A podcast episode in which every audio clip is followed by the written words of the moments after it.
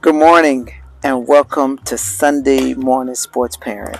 Um, out here, actually, first uh, weekend of uh, travel ball, man. Here, out here in uh, College Station with Liz, and um, you know, I had a devotion this week, and uh, I just want to share with you. It's this is not, you know, anything new or not anything, um, you know, that's uh, necessarily groundbreaking in the message, but if you grab hold to it, it can be groundbreaking in your life. And um, it simply talks about, you know, how do we use our words? And um, man, our self talk is amazing.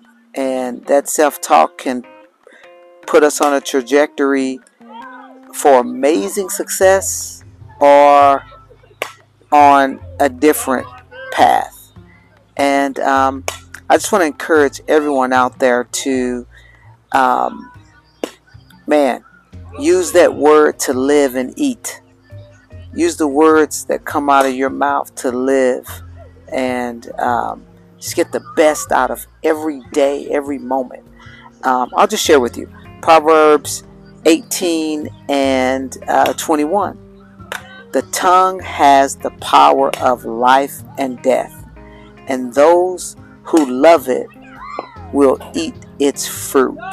Man, I mean, what we say sets the path for our day, sets the path for each moment, sets the path for, um, you know, the trial, right?